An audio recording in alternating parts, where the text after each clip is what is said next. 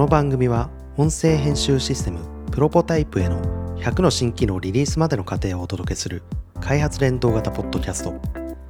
リスナーとともに企画開発を進め新しい技術今までにないビジネス価値を提供する番組です。今日はロシアで収録をしています。していません。すごいですね。のっけから嘘ついてますね いやなんか突然浅井さんのフェイスブックの投稿が流れてきてなんだなんだと思ったら今ウラジオストクにいますと。そんな投稿もしましたね。そんな投稿も、はい。い、やなんか何やら楽しそうな熱気を感じたんですけども、はい。何もない感じに何をどう楽しむんだろうなって、うん。でも最近なんかちょこちょこウラジオストクに行く人がいるんだよとかってちょうどその投稿を見た時に、はい。知人がウラジオストクに行ってるらしいよとかって話をしたら、ん。あなんか最近そういう人いるよねってうん。聞きましたけど、何がきっかけで今回ウラジオストクへ。そうですね。ウラジオストクもこれ完全にノリで行ってますよね。ノリで行ったんですよ。ノリでっていうかあのまずですね2019年にはい僕あの出張でハンガリーに行ってたんですよ。行ってましたね、はい。うん。でハンガリーにいるよみたいな感じの投稿したら、うん。北九州の知り合いがはい。ハンガリーいるんですね。ロシア行きましょうっていうコメントをして であじゃあ行きましょう。じゃあなんだったら一番寒い時に行きましょう。っていうコメントをして うん。行くことになったんですね、すごい太わっかりですよね。その彼と行くことになって、うん。しかもその彼とは僕2回ぐらいしか会ったことないんですよ、そうなんですか、はい、だからあの友達っていうかまあ知人？知人、うん。でもまあ行くっつっちゃったし行くかと思って、で航空券取ったりとかしてたんですけど、はいはい。出発5日前ぐらいにその彼から連絡が来て、はい。結論だけ言うとあのビザ飛んどミスりましたと。で僕航空券も取っちゃったしビザもこうしちゃってるので、はい。まあ一人で行ってきますねと。今回一人だったんですか？僕結構海外旅行一人で行くんですよ、まあ、今回はうん。イレギュラーでしたけど、はいはいはい、まあ行くきっかけってのは本当にその程度、うんうん。1月に行ってきたんですけど2020年の、はい。最低気温が僕が行った時はマイナス15度で最高気温マイナス7度とかっていう世界。いやいやいや寒いですよね。マイナスついちゃうんですか？マイナスついちゃうんですよ。いやついて7度ですか？最高気温が。最高気温が。いやーよく帰ってきましたね。そうでこれ言うとねあのただ、はい。えーとかって言われちゃいそうなんですけど、はい。マイナス15度程度ってどうにでもなりますよ。あそうですか。意外と。多分今後ウラジオストクってはい。行ってみて分かったんですけど人気になるんですよ。そうなんですか。っていうのもいくつか、まあ、理由があるんですけど、うん。まず今そもそもウラジオストクって行きやすくなってるんですね、うん。ビザ申請するだけで行けるじゃないですか。ちょっと前まではあのバウチャーっていうえーっと語弊はあるんですけど旅行計画書みたいなやつ。も提出してその通りじゃないとダメだったりっていうのがあったんですけど、うん。今ビザだけでウラジオストクは大丈夫ででさらに2020年の3月これがいつ放送されるかって僕分かんないで喋ってるんですけど、はい。確か2020年の3月に JAL と ANA があのウラジオストク便を就航するんですね。でそれがはい。まあきっかけとなって日本人かなり行くようになるだろうとはいうのを、まあ、帰国してから知ったんですけど。でウラジオストクの街歩いてみても、うん。あのちょっとレトロ感もあるし、はい。かといってど田舎すぎない。うん。しかもあの冬行くと結構いろいろ僕一人であの街を歩き回るの大好きなんですよ。はははだから2万歩3万歩とか歩いちゃうんですけど 例えばあの面白かったのはウラジオストクの海。海？が凍っちゃうんですねも海ってあの日本海の上の方日本海ですね。海ですか？うそう。が凍っちゃう。凍っちゃう。本当に凍っちゃってんですね。アナと雪の女王のなんか 中に出てきそうな凍ってる海をなんかテクテクテクテク歩いて。地平線の方まで凍ってるような感じに見えへてーだからあの浜辺の水が凍ってるとか、うん。パリッと割れるじゃなくて、うん。海の上歩けんですよ。はそう。これもしですねあのこのポッドキャスト聞いて、はい。ノートっていうブログみたいの書くサービスあるじゃなありいですか。ますね、うん。あれであの僕のやつを見てもらえればウラジオストクのはい。記事ちょろっと書いてるんですけど、はい。本当に面白くて、はい。海の上を歩けてだから Google マップとか見ると、うん。海の上にいるんですよ。すごい。これは楽しいと思って。いやーなんかウユニ塩湖の景色をちょっと今思い浮かべながらそうですそうです、なんかでもそれとはまた違ううん、情景がなんかそこに。面白いなと思ったら海が凍るわけじゃないですか。だからあのスケートリンクとかを想像してもらうとはい。全然違うんですよ。そうですよね。違うの。いやー。もう波があるから海って、うんうんうん。もうでっこぼこなんですよ。歩きにくい。で海って基本的に波の音がそこにあるじゃないですか、はいはい凍ってるってことは波もないですよね。波もない。ってことは音がないですよね。そう。音のない海って怖くないですか？いやただですね、はい。結構あの海の上みんな歩いてるんで、はいはいは遠くの方を地平線を眺めるような感覚でいはい。いると、その地平線の方に人が見えるっていうはい。謎の風景が見れます、はあ。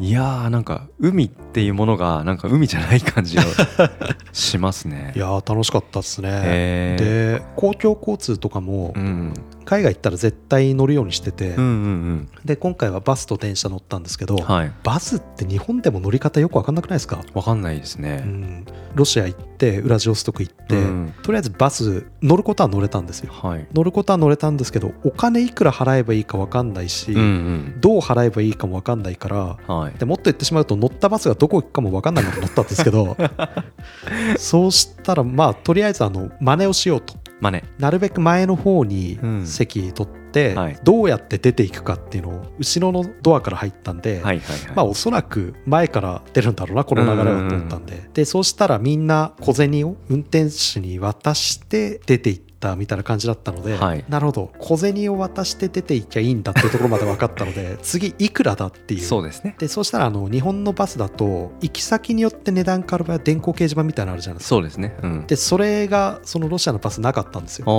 でも海外だから、うん。一律じゃないけど電光掲示板もないみたいな、そういうのありえるなと。ありそうありそう。でもう必死で見まくってたら、うん。なんかロシア語で書かれたアナウンスのところに、はい。ロシアってルーブルなんですけど、はい 28R とかって書いてあってこれだよな。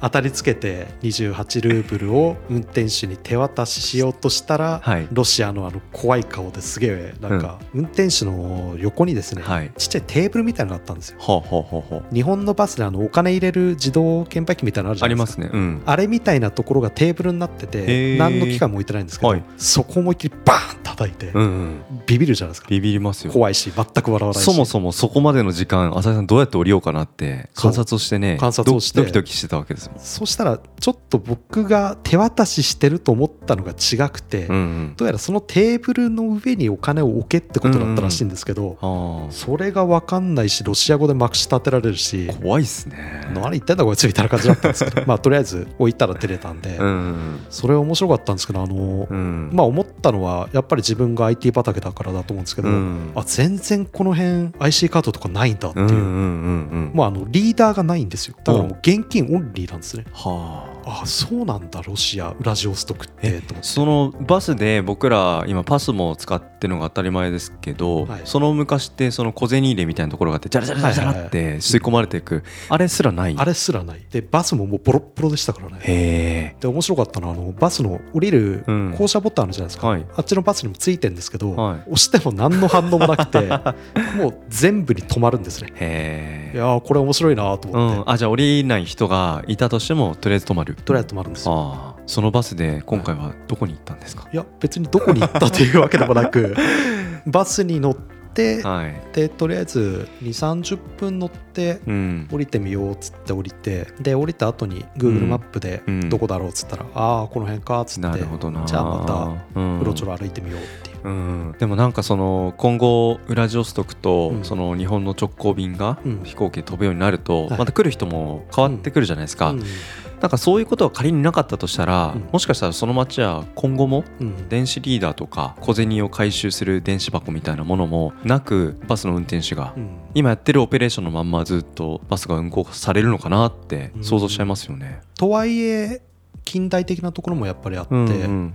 例えばあのタクシーの配車アプリ、うん。ウーバーとかのウーバーは走ってなかったんですけど、はい、あれロシアの結構有名な会社なんですかね。 Yandex Taxi とか Yandex Map とかってあって、へ Google マップってさっきから話してますけど、えはい。あのバスの運行情報とか Google マップで調べたらちょっと間違っててはいはいはい。寒い中マイナス15度の中20分ぐらい来ないバス待ってたんですけど うん。ちょっと Google マップ怪しいなと思って、うん。でロシアマップ公共交通とかで検索したら、うん。そのヤンデックスっていうのが出てきて、はい。でそっちはローカルなそういうバスとかの情報がうん。かなり正確に、で同じ提供元があのタクシーの配車アプリもやってて。あそうですか。安かったっすね。その普通に街で捕まえるよりも、うん。配車アプリ使った方が安いし、うん。行き先の説明しなくていいの楽ですからね。あもうそのレベルのもう行き先指定までできるアプで。きるリでやつでしたね。ああ、うん。バスはあまりデジタル通貨というか電子通貨が使えないはい一方で、まあ、進んでるものは進んでるっていうそうですね。感じなんですね。ちなみにバスは値段的には東京で乗るのとあんま変わらない感じ？いや28ルーブルがはい。と大体1.7倍ぐらいすれば日本円ですね。あ1.72倍はいかないってことで2すか？倍いかないぐらいでしたね。60円ぐらいってこそんないかないんじゃないですか？と、うん、にしても安いですよね。安いですね。なるほど。IT 的な側面で気になったことはなんか他にもありましたか？全然 IT 的な側面じゃないですけど、はい。寒いからはい。歩きスマホ少ないですよ。で歩きスマホが少ないっていうことは、うん。日本ってあの歩いてる時スマホを普通に見るじゃないですか、うん。冬はもう手出してスマホいじってたら寒いんで、うん。基本ポケットにしまってるか、はい。まあ、手袋して、うん。手袋しても触れるけどそんな細かい操作できないじゃないですか。そうですね。うん。っていうことはあのスマホと接してる時間っていうのが、うん。日本と比べると少ないはずなんですよ。っていうことはスマホを使ってやることっていうのがうん。必然と変わってくるのかなとか、そういう場合ってうん。ロシアの場合はアプリとかどうん。ういうものが人気なんだろうなっていうのは確かに。ふと思いましたね。うん。うんうん。なんか歩きながらインスタグラムやってるみたいな人がうん。確かに少なそうですよね。そうで、まあ、うん逆にあの凍ってる海とかはうん。結構写真撮ってる人とかいあましたけど、あそっかそっかそっかそっか。うちミャンマーと結構うん。ゆかりがあるので、はい。ミャンマーも去年行ってましたけど、うん。ミャンマーはミャンマーであの 4G 回線っていうのが入ったのが最近なんですよ。うん。でまだあの定額プランっていうのがないだかあっても高いだかで、はい。そんな気軽に使いまくれない。はいはいはい。そうすると向こうは向こうで w i f i 環境とか以外ではあんまりデータ通信とかやらないので、はい。その代わりなんかあのアプリの一極集中みたいなのが起きて、うんうんうん。ミャンマーってどれぐらいだっけなスマホを持ってる人の7割だか8割が Facebook やってるんですよ。はあ。でそれって多分あの、はい。使える量が少ないから何かに集中する、うん。うん。でスマホってコミュニケーションに使うものだから、はい。必然的に上位に入るのはまずコミュニケーシうョン、ん。でみんなやってるやつじゃないといろいろ分散するとデータ量足りないから Facebook って考えていくと、うんうん結構そのアプリ戦略とかっていうのうんが国によって変わってくるような、うんそう。ですよねロシアも冬のウラジオストクでは何が流行ってるのかちょっと気になりますよね。うんなるほど。なんかそういう意味で言うとあれはなかったですかその現地民とうん。交流するみたいな、酒飲んでる時以外ははい。ロシア語ですからね。分かんない。そうですね。うん。うん。酒飲んでる時はなんかこれウォッカーみたいにはい。聞いて、あのなんか果実酒みたいのをう頼んだんですよ、んはい。果実酒だからあのちょっと優しいやつを想像したんですけど、うん。ショットグラスで出てきて あれ？って思って飲んだらクソ強くて。でこれ何で作ったんだろうと思って、うん。ウォッカベースとかって聞いたり、うん。食べてる時に、はい。僕マヨネーズ食べらんないんですけどマヨネーズ入りのやつ出てきちゃって でちょっと食べたらやべこれ無理だと思って、うん。隣の人と、うん。マヨネーズ食べらんないから、うん。いりますかみたいな感じで言って、フィッシュチップスじゃないですけど、だうん。からそういうフライもん食ってたんで、はい。その代わりこれっもらったんだて感じの。はいはいはい。酒飲んでる時はそういうの普通にあるじゃないですか、ありますね。うん。そういうような感じありましたけど、うん。街歩いてる時はうん。別にそんな会話も求めてないしって感じで、気候とか生活習慣違ったりとかネットインフラの違いによって流行ってるアプリが違うっていうのは確かにそうですけどうん。じゃあ何が流行ってるのかなみたいなところはやっぱり現地行かないと分かんないですね。そうですね。しかもぶっちゃけ旅行でしたから リサーチだったらまたちょっと違いますけうど、ん。そんな小難しいところはまあ今度ねって感じ。そうですね。たまたまね、うん。あの一人で行くっていうきっかけも偶然だったわけですし、でもなんかさっき聞いてて意外だったのはノートやってるんですね浅井さん。今年ぐらいから始めて、はい。情報のアウトプットっていうのが最近少ないなっていうのに気づいて、うんで思いついたものをなるべく高頻度で書いていこうと思ってるんですけど、うんまあなかなか大変ですねあれ。い今どれぐらい書いてるんですか？や全然。あの4か3か。